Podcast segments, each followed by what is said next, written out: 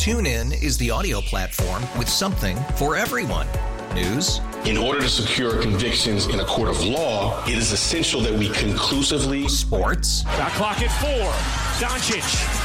The step back three. You bet. Music. You set my world on fire. Yes. And even podcasts. Whatever you love, hear it right here on TuneIn. Go to tunein.com or download the TuneIn app to start listening. Odyssey celebrates the class of 2024, brought to you by T Mobile. You can count on T Mobile to help you stay connected on America's largest 5G network. 97.1 FM Talk. On demand audio.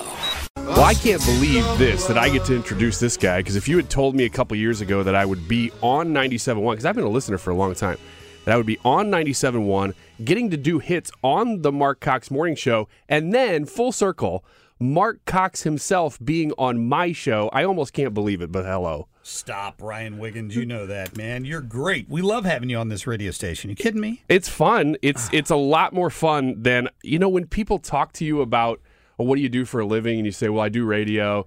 Usually, it's like it's a slow burn for me. I don't just come right out and be like, I'm a conservative radio talk show host. Uh, but they ask you what you do, and you may do this too, where you go, well, I work in radio. They go, oh yeah, you you behind the scenes? Are you on air? Well, I'm on air. I do talk show. Oh wow, okay. What kind of talk do you do? Well, mostly political, you know, and then like see where they're at. Um, but that whole process has been so cool for me because to see like I've been I've listened to 97.1 for probably 15 years and to see even you grow on the station as a, as a listener and now to to be on your show and and doing shows with you it's way more fun than people give it credit for I, I, pinch think myself still. Yeah. I, I, I, I do. I'm, I'm living the dream, honestly. Um, I have wanted to do this for a living since I'm going to guess 1986 or 87 when I was driving down the road and first turned the radio on and and heard a, a man's voice on the radio who was saying exactly what I thought.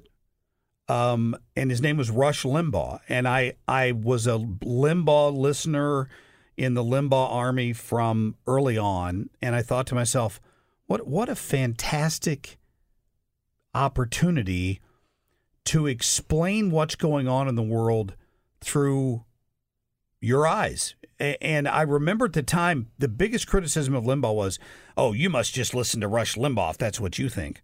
No, actually, it's what I've always thought, and Rush Limbaugh is vocalizing it. And, and when you can when you can find somebody who thinks the way you think mm-hmm. and has the ability to go on and verbalize that in a in a common sense way, that's one of the greatest things ever. And and I've always wanted to do it. And of course, my career path took me into television news, which is the degree I got uh, right out of college at Miami of Ohio. And then I started working for TV stations. And as trained as a journalist to go out and cover a story and tell both sides of the story. But in the background, I still had my beliefs on things.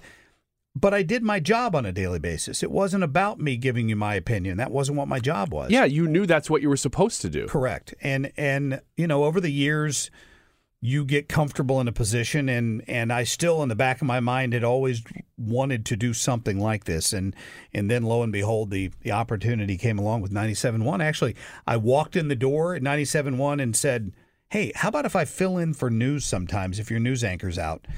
And the program director at the time, Jeff Allen said, "Well, have you ever considered talk radio? I said, I have, but I still work uh, over here at Channel 4. I can't really go on the radio and talk about my opinion on things. And we slowly eased into it. And wow, just it, it's it's liberating, yeah. isn't it? It it is because even though I just said that you know we we I sort of like slow walk into saying what I do, um, it, you're out there. People know you. People know what you think, and it's so much more comfortable to be in that position than being in a job where you have to hide it. Oh, Uh, yeah. I, I've never really been in a job where I had to hide. I did. I did work in TV too, although not at the same stations that you did, and we so we never crossed paths in that sense. But I worked at stations where I was very much in the not only political minority but racial minority, and so I I, I would say I danced around the subject, but I, you know. It, was very clear that I was not going to see eye to eye politically with my bosses and their bosses, And so, you know, you just handle those situations differently. But it's funny that you say, like, that you've been conservative for as long as you can remember.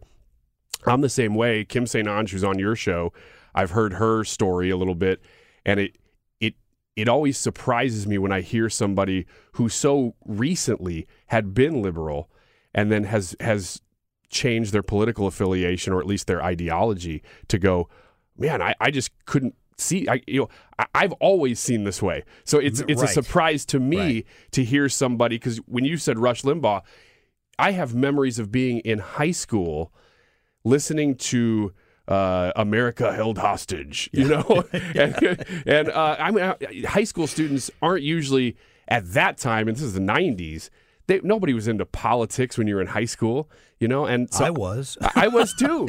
and I didn't you. know that I was because there wasn't like a community for it or anything. It seems like now you're encouraged to be political Mm-hmm. when you're that age. But at that time, there wasn't anything like that. And so it's fun because you realize as you get older, like, oh, I've actually always thought about these things. I just didn't know there was a place for it. One of my greatest memories from high school was um, in the 1980 election. I wasn't old enough to vote yet, but my dad had taken me to Cincinnati to a Ronald Reagan convention, uh, to to a to a rally at the convention center in Cincinnati, and it was an epiphany for me. a, a, a, a, a chill still runs down my spine when I think about that. And I was all in, man. I was a Reagan Revolution guy. I I paid attention to the issues. I knew what horrible policies Jimmy Carter had, and it was just it was it was a bad time in America. Interest rates were twelve percent. Sound familiar? Yeah. Um, d- d- your dollar didn't go as far. There were, I mean, gas costs. There were gas shortages. Um, so I went to school. I, I had a professor, uh, Rocky. I'll never forget. He was he was a, you know, he did like a current events class, which I had, and he we were talking about the presidential election one day, and he said, "Well, it won't matter because America's not going to elect a former B actor." Oh, and I'm really? like, you got to put your money where your mouth is, Mr. Heflin. And Mr. Heflin did. And we, we bet, I don't know if it was 10 or 20 bucks. I can't remember. He said there's no way Ronald Reagan will ever be president of the United States. And the next morning after that election, I can remember skipping down the hallway almost to his classroom. And I waited till after the bell rang so that I could knock on the door when he had a class full of students and make him pay me in front of all of those people. It was it was That's great. Yeah, that's that was me in high school, right? That was That's great. Yeah. So, Yeah. So I don't want to I don't want to dominate uh, the conversation because I don't know where else you want to go here, but I, I will say this: I was in television news for a long time. When I was in local news, and I left for my own reasons. I, I didn't get fired. Uh, they didn't separate with me. I made the decision that I didn't like the direction that industry was going. I didn't like the way they were using brands. You you could only cover a story if it fits your brand. I mean, it was just complete hogwash. And I I, I um as a news anchor for many years, you would go in, you'd get you get your scripts in the morning. I anchored the morning news for 13 years at Channel 4. And I would often see things in stories that I thought showed bias of some sort. And I would fix it because ultimately you can lead a news anchor to to a script, but you can't make them read it. So as the news anchor, I saw myself as the final filter for that crap. Too many news anchors don't these days is the problem.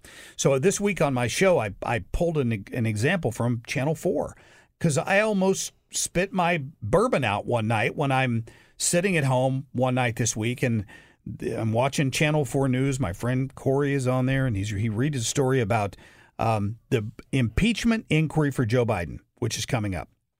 And he says, well, the impeachment inquiry for Joe Biden will be happening this week. Uh, you know, the first hearing is set now.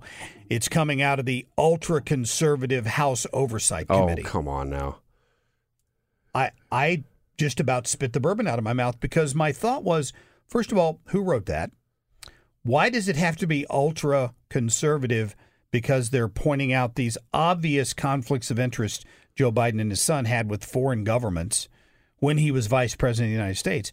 And secondly, I would love to go back. I don't have I don't really have the technical ability to do this, but I'd love to go back and find an example of Corey or another news anchor describing the impeachment of Donald Trump twice by Nancy Pelosi in those terms that the ultra liberal House of Representatives Yeah. is now impeaching Donald Yeah, Trump. pushed by the far left. They never use that language No. when describing Democrats.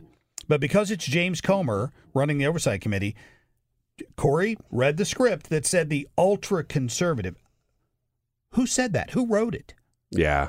See, th- this is the kind of thing that has seeped its way into national news a long time ago and more and more into local news. And you've got to pay attention to your news sources. I would argue, I argue that all the time. You've really got to pay attention. I'm glad you say that because that's one of the things that I've had to watch for. you know, this is I, last week was the two year anniversary of this show, actually, and so we kind of like, yeah, thanks. Um, I always remember because it's the same weekend as my birthday, so it's very easy.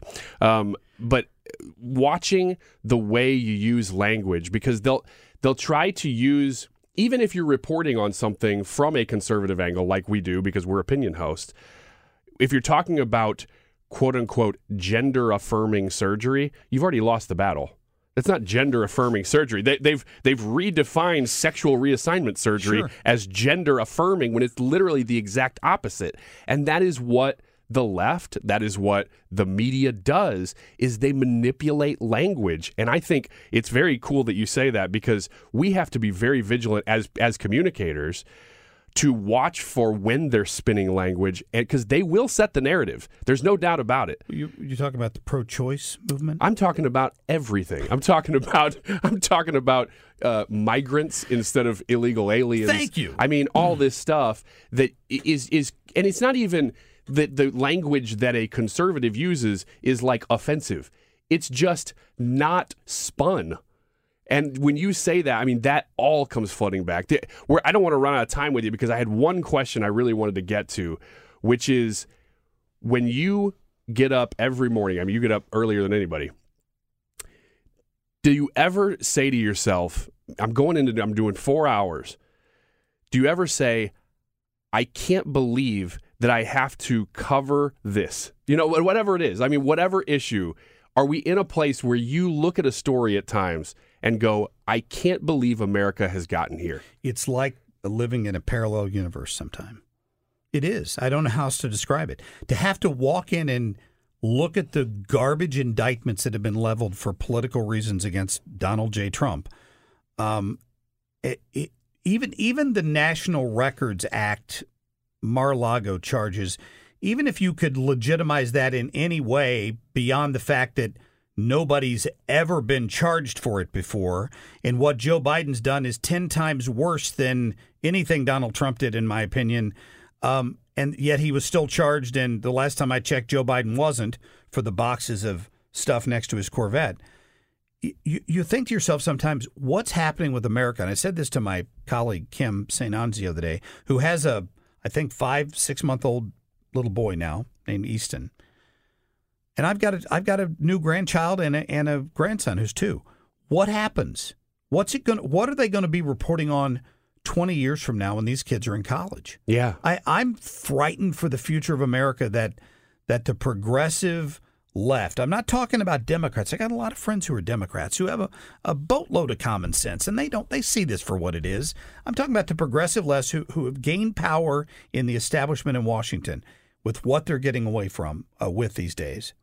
Um, I just don't know how much further. Every time I hit a point where I think it can't get any crazier than this, they come up with something else. You know, I started the show by talking about the Russell Brand stuff and about really where I, where it went was the left, that part of the left, not necessarily middle Democrats and traditional blue dog Democrat kind Right. of people, but we're talking about the like ultra ultra uh, progressive people that exist in the United States. They don't really have any standards. They will push anything at any time and even contradict themselves just for pure power. It's almost like some of them know that they're doing it and other ones are just led around by the mouth not knowing that they're doing it because they're just reactionary and i'll tell you what i'll conclude on this and just get your thoughts on it real quick what worries me is that we're going to get in 20 years the people who are they have been anti-war they've been kind of the, the pacifist people they because they don't actually believe in anything these people are going to be full-on militants and we're going to have a very very violent america in 10 to 20 years because those people don't actually stand for the peace that they proclaim. They will do anything for power. Yeah, I, I, I, fear that that you're right. The only solace I take in that is that there are probably 300 million guns in America, and Yeah, the majority right. of those belong to conservatives because the left doesn't believe in them and they think they're all evil. And, That's and, right. You know, my, my I'm a good example. I've got a safe full of guns, and not a single one of them has ever hurt anyone. They don't get out of the safe on their own. They only get out if I take them out. I can sit one in the corner. Everything's fine. Um, the left in this country has carried that that thought process so far. If it ever gets to what you're talking about, uh, unless they have the government forces on their side, which for all we know could happen by then, uh, that you know that's not that's not something I, I I can envision. But then again, I didn't envision Donald Trump facing 700 years in prison Right. just because Orange Man bad. That's, Yeah. that's it. You you you we're living in a world these days where to to a vast segment of Americans, they don't see anything wrong with what this Biden DOJ has done to the leading presidential candidate of the opposing party. Well, that's Sad. that's a great point. It's a great counterpoint to my point. That's why you are the morning show host. Thank you for coming in and doing this. It's an honor to be on Wiggins America. Are you kidding me? Well, maybe I can convince you to come back at some point. I won't bother you too much. I know it's a weekend show, but uh, I really appreciate you coming and doing that. Happy to do it, Ryan. Happy anniversary. Cool. Well, we'll take a break and we'll be right back with more. Get more at 971talk.com. TuneIn is the audio platform with something for everyone. News, In order to secure convictions in a court of law, it is essential that we conclusively sports, Shot clock at four. Doncic. The step back three. You bet. music, You set my world on fire. Yes, oh. and even podcasts. Whatever you love, hear it right here on TuneIn. Go to tunein.com or download the TuneIn app to start listening. Odyssey celebrates the class of 2024. Brought to you by T Mobile. You can count on T Mobile to help you stay connected on America's largest 5G network. Protect your vehicle's engine with a full synthetic oil change and save with Mobil One at O'Reilly Auto Parts. Purchase five quarts of Mobil One full synthetic motor oil and receive a $10 O'Reilly gift card after rebate. See store for details. With your Mobil One purchase, you'll also receive two times points during O Rewards Bonus Points Month at O'Reilly Auto Parts. oh, oh, oh O'Reilly. Auto Parts.